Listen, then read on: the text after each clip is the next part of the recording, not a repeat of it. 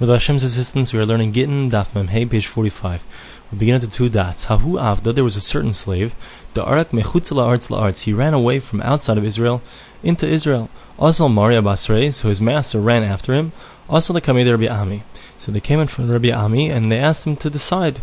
Amar Lei, so Rabbi Ami said to him, Nichtev Adame, we're going to write a document for his value and state that the slave has to pay you the value of himself because of legita de cherusa, and you have to go and write a document freeing your slave. And if you don't, we're going to force him out of you. You're not going to be able to keep him anyway. Rabbi Achi, Rabbi Yeshua, based on the statement of Rabbi Achi, the son of Rabbi Yeshua, the Tani we learned in the Brisa, Li. The verse says, you're not allowed to let non-Jews live in the land of Israel because they may come to make you go off the path. They may make you sin. You might think that the verse is talking even about a person who's a non-Jew has accepted upon himself not to worship idolatry. Talmud that's what the verse says. You're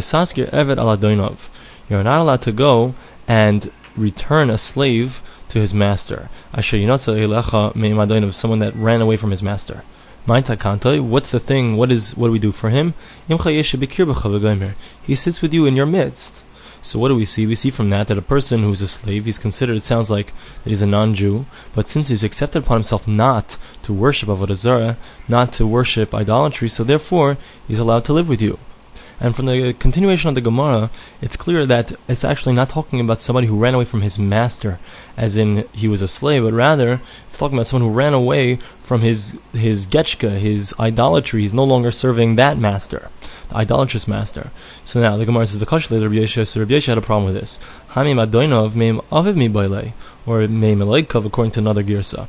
It shouldn't say from his master, but if it's talking about some kind of gods, it should say either from his father, here, which would mean from his father, which is considered this idolatry, or from his gods. And then we would know this. Then it would be clear from the verse that that's what it's talking about. El Amar of Yeshua, so Yeshua says as follows: The verse is talking about somebody who sells his slave outside of the land of Israel, and therefore the verse is telling us that we should not return that slave to his master, since he sold it to outside of Israel. He goes out free. V'kashalei Rabbi Achi Rabbi Yeshua. So Rabbi Achi Rabbi Yeshua had a problem with this. Hayasher Yinotzel Elecha. It shouldn't say the the one that will be going out to try to be saved towards you. If it's talking about where it's leaving Israel, so it should be talking about it should be saying that he's trying to leave from you. And it doesn't say that in the verse. The verse doesn't sound like what you're saying. So Rabbi Yashia says like this: The verse is talking about a slave who ran away from from outside of Israel into Israel. So therefore, that's what we're talking about, and we're saying that you shouldn't return him to his master, and that's why, indeed, the beginning of this story, Rabbi Ami said that uh, this guy you can't you can't have your slave back since you're you're living outside of Israel and have ran to us here. So therefore, we don't return such a slave. Tani idach have another brisa uh, you shouldn't return a slave to his master. Rabbi Omer eved almanas The the verse is talking about a case where you bought some kind of slave and you intended to free him. So if you did such a thing, you intended to free him when you bought him, so you must free him. Hey Chidami, what's the case? Rav Nachman Bar Yitzchak, Rav Nachman Bar Yitzchak says, the cost of lehachi. He said he wrote to him like this: When I buy you, when I purchase you, so you are acquired to yourself from now. Meaning, he said originally, when he made the original document, he hadn't yet purchased him, but he was saying that it should work retroactively from the time that I actually get you, it should work ret- retroactively to the time that I originally was involved in buying you, and uh, you should get yourself even from then. Rav Chisda Arak le'avdel Bekutoi. Rav Chisda had a slave who ran away to this place called Bekutoi. And both Rav Chisda and this place Bekutoi were outside of Israel. Shalach he sent to them, Hadruani Heli, send me back my slave. So they responded, they were simple folk, and they responded and said, The verse says that you're not supposed to return a slave to his master. He sent to them, the verse says you have to return a person's lost object, and, and the slave is considered a lost object, so please return my slave. So they responded again, the verse says you're not supposed to return a slave to his master. So he sent to them, That verse is talking about a slave who ran away from outside of Israel into Israel. Into Israel, and since over here we're talking about both two, two places that are outside of Israel, so therefore you should send it back to me. And he sent them like this understanding of Rabbi Yachim Rabbi Yoshia. Why did they? Why did he send them this understanding of the verse? Because this was a more simple understanding of the verse as opposed to Rebbe's understanding, who said that the case is talking about a case where you have a slave that was bought on the condition that he be freed, and then we say you have to free him. So instead of giving them a whole complicated explanation, which the verses aren't so simply talking about that, he gave them a simple explanation of the verses, and that's and that's what he sent them. They were simple folk. He gave them a simple explanation. Abaye irkas lechamra bekutoy. Abaye lost his mule and it went to this place called Bekutoy. Shalach lahu, he sent to them. Shadruali, send it back to me. Shalach shlach simana, so he, so they sent to him. Send us some kind of sign. Shalach lahu, so he sent back. The chivra, the chivra crazy is a white stomach. Shalach lahu, ilada nachmeniat Hadrona Leini Halach. If not for the fact that you're the famous Nachmeni, remember Abaye's name was Nachmeni, meaning you're a, you're a very good person, a person who wouldn't lie. So we wouldn't have sent it back to you. Atukuli Chamri Lav Kreisayu Chiverninu are aren't all mules. Their stomachs are white, meaning it wasn't really a great sign. But since it was the great Abaye, so they knew that he wouldn't be lying. Masis, we begin the Mishnah. We do not go and redeem someone who's captured more than their value. Because there's some kind of fixing. We're going to see what that is in the Gemara. And we do not help captive people run away, and they tikkun ha'olam also for some kind of fixing of the world. It's nothing to do with fixing the world, but rather has to do with the people who are still left captives. They're going to be treated in a not nice way after this guy runs away. So therefore, we don't help somebody escape from prison. Gemara. I'll ask you a question. What does it mean in the first case that says that we do not go and redeem someone who's captive for more than their value? What is the tikkun ha'olam? Is it because of the fact that we can't afford to keep going and, and redeeming somebody you know, for all this money they're, they're asking an exorbitant fee. The first issue has to do with the fact that we're af- afraid that we shouldn't have to make a whole big difficult situation for the tzibur, for, for the public. However, the second version is that they shouldn't, we want to prevent them, if they see how much money they can get, that they'll keep doing this and keep cap- capturing people. Tashema, we bring a proof. The Levi Bar Darga, there was a man named Levi, the son of Darga, Parke Lebrante Betleser Alfid Din Rizohav. So he was someone who was uh, very wealthy, and he went and he spent 13,000 golden coins in order to redeem his daughter. Amar Abaye, so Abaye said, Uman Leimal on the Baratza Chachamim Abad. So what kind of proof is that? From the fact that he did it, it's not a good proof of the fact that you're allowed to do it. Maybe who said he did it even with the permission of the rabbis? Dilma and maybe he did it against the will of the rabbis. So it's not a good proof that that's permitted, and it's not a good proof that has to do with the dechid tzibura, the fact that uh, the public will not be able to bear such a heavy burden.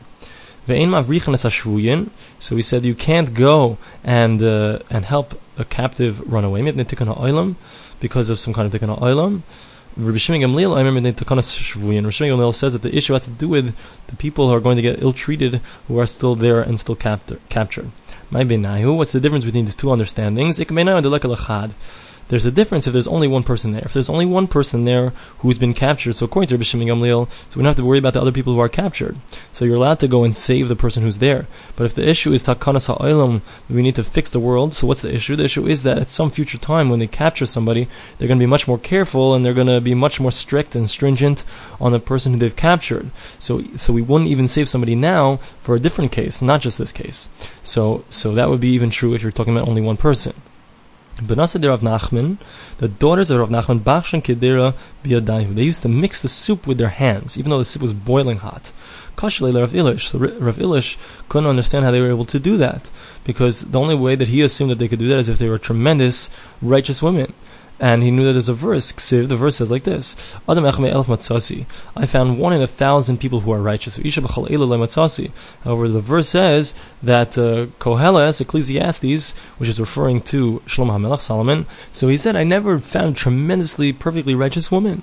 So, so how could these women be that way? So what's what did Shlomo mean if you have these daughters of Rav Nachman? Gramalahu milsa vishtavion.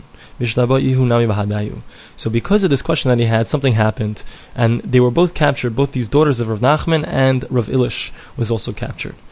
Yom one day, Hava Gabe Hahu Gavra. So one day he was sitting sitting with another guy who was captured there, the Havayoda Belishon the Tzipor, and this other guy, he knew how to speak the language of the birds. Asa Urva, some raven came, V'kakarile, and was calling to him. Amar Le Maika Amar, so Rav Ilish said to him, what's he saying? Amar Le Ilish Borach, Ilish Borach. The raven is saying that Ilish, you should run away, you should run away. Amar Urva Shikrahu. So, he, so Rav Ilish said, a raven tells tells lies. The Maharsha brings down because, like the story of Noach, the raven didn't get too far on his mission; he just came right back. So I, I can't depend on him. Adahachi, Asayona, a dove came, the kakarya, and it was calling out Amarle Maika Amra. So he said to him, "What is it saying?" Amarle Ilish Brach, Ilish Brach. So the the the dove was also saying should, he should run away. Amar. So Rav Ilish said to himself, Knesset Israel. Ki yoina matilta, matila. The people of Israel are compared to a dove. So if the dove is speaking, it's going to tell the truth. So it must be that some kind of miracle is going to occur. Achzi the Rav Nachman Ikame Adrinu. He said, "Let me go see if these daughters of Rav Nachman have remained faithful." Meaning, they it, it was for sure explains the Maharsha that they were doing something that they had been, you know, raped, but he wanted to find out if they were indeed faithful to their husbands and they were doing it against their will. And he said, if they if they're remaining faithful, then I'll bring them back. Amar Nashi, so he said to himself, Women, call me the Islahu Sadran Lahadadi Any matter that they, they have, so they discuss it with each other in the bathroom. Shaminu, so he went behind their bathroom. Shaminu, the Ka'amran, so he heard them saying as follows. These men, these captors, are like our husbands, and our original Nahardayan husbands are also our husbands. Let us tell our captors that they should take us far away from here, so that our husbands don't come with the shami and that they shouldn't hear about what's going on and redeem us. Come orak. So he got up. He said, "Oh my gosh, I got to get out of here. I can't help these women. They're obviously not okay." So he got up and he ran away. Asa ihu Vahu Gavra. And so he and the other man, the man who understood the language of the birds, so they went to try to escape. So he had some kind of miracle occur to him, over Mavra, and he was able to pass over the river. However, the other guy, Ashkechua, the Katlua, they, they caught him and they killed him. Kihadron va'asan, when the daughters of Rav, Rav Nachman came back, meaning they were eventually redeemed against their will, Amar Rav Ilish said, Havagobash and Kidri b'kshafim. This that they were able to mix the soup, the boiling hot soup with their hands is because they were doing it, they were not Sidkanias, they were not righteous women, but rather they were doing it with sorcery. Masnisen, we have a Mishnah. Ve'ein lechin svarim tefillin umezuzas min avdik hachavim yisrael kedei demehem. If a non-Jew is holding some kind of holy books, some kind of tefillin or mezuzas, so you can't pay more than their value from them. Mipnei tikkun ha'olam, we turn into Memhem Beis, page 45b, because of a tikkun ha'olam, we're going to fix the world. And Rashi explains that it's either because of the fact that we don't want to force the tzibur, the public, to have to spend a tremendous amount of money on them, or because we don't want this to happen again in the future, where the non-Jew goes and he thinks he can always be extorting money out of the Jews. Amar le Rav Budja le Rav Budja said to dein loikchen. All we see is that more than its value, you don't buy it back from the non-Jew. Deidamem leichem. But if it is for its value, you do indeed buy it. Shmamina, this would prove Sefer Torah shnims v'yad avikacham. If you have some kind of Torah scroll that's found in the hands of a non-Jew, karin by, you're allowed to read from it because otherwise, why are you buying it? So the Gemara says, no. Dilman lignois, maybe the reason that you're buying it is not to actually be able to use it, but rather to properly store it away. So that's something that we would indeed spend the right amount of money on it for. Amr of Nachman, Rav Nachman says, and we take on Sefer Torah Shekasvimin, if you have a blasphemer who's written a Sefer Torah, you start if it needs to be burned. If it's written by non-Jew you Yuganis, so you put it away in storage. Nims admin, if let's say you find a Sefer Torah in the hands of a blasphemer, you Yuganis. So we don't assume that he wrote it, and therefore you're allowed to put it away. If he did write, write it, by the way, so Rashi says that the reason that it's you have to burn it is because every time he wrote the name of Hashem, or uh, when, while he's writing it, he's thinking about his his avodah his idolatry. Nim of however, it's found in the hands of a, of a non-Jew. Amrila. Those who say that you have to hide it away, you have to store it, and there are those who say that no, you can actually use it. Sefer Torah Shekasva Evikachavim, if you have a Torah scroll that was written by a non-Jew, Tani Yisarif. So one version says that you have to burn it. But Tani Idach, you have another version of the Brisa, Yiganes, that you store it away. V'tanya idach karim and there's a third version which says that you can actually use it, likasha, and it's not a problem. Halei tanya yisarif this that we said that you have to burn it. Rabbi Lazar, it's Rabbi Lazar the Amar who says stamach shebesavikacham la avodas kaychavim that a non-Jew, whenever he think whatever he's thinking about, he's always thinking about his idolatry. V'haditanya yigan is the one that says that you hide it away, you don't burn it. Hi Tano, it's the following Tana. The Tani Rav Hamnuna, Breda Rava that Rav Hamnuna, the son of Rava, had the following brisa. Pashrunia, he was from this place called Pashrunia. Sefer Torah Tefillin umezuzais, a Torah scroll Tefillin or mezuzah that were shakasvan min umaser avikachavim, some kind of blasphemer or a person who gives over Jews to the government, or a non-Jew, ve'eved, or a slave, isha, a woman, ve'katan, a child, ve'kusi, a kuthai, ve'yisrael mumer, and a Jew who's gone off the path of Torah. Psulan, they're they're no good. Shneimar, as the verse says, ukshartem uchsavtem, that you must tie. This is talking about the tefillin. You must tie them and write them. Kol sheyeshnoi bikshira biksiva. Since the verse puts the two words together, ukshartem and uksavtem, tying and writing. So whoever is involved in tying, so he's also is has the ability to write it. She'ena bikshira. But anyone who does not have the ability or the mitzvah, the commandment, or doesn't do it, who's not tying, so he can't write it or she can't write it. Tanya. This that we said, Karin, by that you can indeed use it. Hi Tanya, it's the following brisa. The Tanya we learned in a brisa.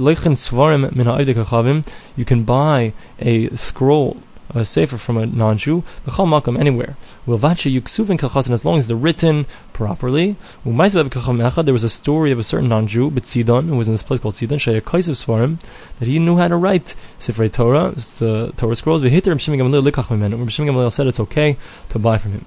Rav Shimon Gamliel, Ibu Lishman boy, Ksiv Lishman loy boy. So he holds that only the hide needs to be processed for the right purposes, but the actual writing doesn't have to be done for the right with the right thoughts in mind per se. The Tanyas we learned in our Brisa, Tzipan Zahav, if you covered up your tefillin with a layer of gold, or Shetala Alean or Behema Tamea, or you use, you covered it sounds like you, the actual boxes of the tefillin you made out of the out of the skin of a non-kosher animal. Psulos, it's not kosher or behema tahira, as long as you used the skin of a kosher animal, ksherus, it's fine. Avishali ivdan lishman, even though you hadn't originally processed those hides for the right reasons, it wasn't made originally for tefillin, nevertheless it's okay.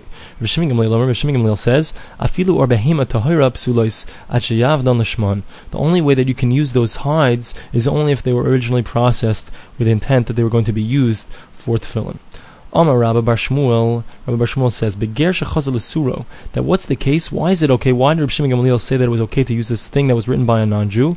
Because actually we're talking about a person who had been a non-Jew, he converted to Judaism, and then he went back off to become a non, he acted like a non-Jew again, and therefore he knows about the concept of lishma, and he was writing it for the right purposes. So the Gemara says, wait, Lasuro, if he went off the path, kol shekain dahavi lemin, he's considered like a blasphemer, so why is it kosher? It should be burned. We should assume that everything he's doing, he's writing it for, uh, for some kind of idolatry. Amar Rav Ashi, so Rav Ashi says, shechayzer Lasura mishum yira. No, the reason why he went back to becoming, to acting like a non-Jew is because he was afraid that the, the other idolaters around him perhaps would kill him if he was acting like a Jew. So therefore, he did it out of fear, not because he would become a blasphemer. He has the right thoughts in his heart, but Lamaisa, when in the end all, he's not doing what he's supposed to be doing. Tanarabanan, we have a brisa. Mailan b'demem akidei tarpik. You do go and pay over for a small amount more. My tarpik, what's this small amount that we're talking about? Amar sheshes istera. It's a istera, which is a half of a dinar, I believe. That's what Rashi says. Hahi tayasa. There's a certain Arab woman, the Aisi Chaisa de Tvili, she brought some kind of sack with tefillin inside of it, Lekame Abaye in front of Abaye. And he and she wanted him to pay him for, pay her for it. Reish Reish Betamri. So he said to her, I want you to give me the set of tefillin, and I'll give you some dates. Meaning he said, I'm gonna give you not very much for it. Imalia she got really upset. Obviously she knew that it had more value than that. Shakla, Shaditina Benara, she took it and she threw the tefillin into the into the river. Omar, so Abaye said about himself, I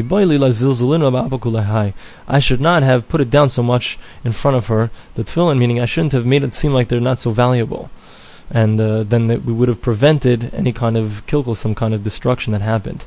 Masnis, we begin the Mishnah. If someone divorces his wife because he hears that she's been promiscuous, he's not allowed to remarry her. Mishum neder, if let's say he divorces her because of the fact that she's making too many vows, he's not allowed to remarry her. Rabbi Yehuda, I remember Rabbi Yehuda says, "Kol neder sheyoda rabim When do we say that he can't remarry her? Only if it was a it was a, a vow that was made in public, everyone knew about. But if people didn't know about it, it was something that she had vowed privately. Yachzir, he's allowed to remarry her. Rabbi Meir, Rabbi Meir says, "Kol neder chakiras chacham lo Any any kind of vow that she made that that could indeed be annulled by a rabbi who checks into the matter, so then he's not allowed to remarry her because we're afraid that she, that at some point he's going to say, "Oh, if I had known that that she could annul it, we could annul the vow through some rabbi, then I wouldn't have I wouldn't have given her again in the first place." And what's going to happen is you're going to have a, um, a major problem because now she's going to have gone and married someone else, and then it will come out that retroactively the get was given by mistake because he didn't realize it. So we say to him, "You cannot." go and remarry her again, so he knows that what he's doing is final. He doesn't make a mistake. However, if it doesn't require any kind of, uh, it can't be fixed by a rabbi who's looking into the matter, the vow can't be cancelled, so then he isn't allowed to remarry her. Amar Rabbi Lazar, Rabbi Lazar says, Rabbi Lazar says that they did indeed say by both cases that you can't remarry her. Amar Rabbi Yossi Rabbi Yehuda. Rabbi Yehuda says like this: Ma'aseh betzidan. There was a story in this place called Tzidon. But echad shamar leishtay. Someone said to his wife, "Kainam imeni megarshich." He made a vow that he that uh, if he made a vow on some kind of something, and he said that it's it's forbidden to me if I don't divorce you. And then he went and he divorced her. V'tiru lachacham shech and the rabbis allowed him to remarry her for a tikkun ha'olam. We'll see more about this in the Gemara. Ex- exactly what the explanation is. We'll continue from here in the next daily daf.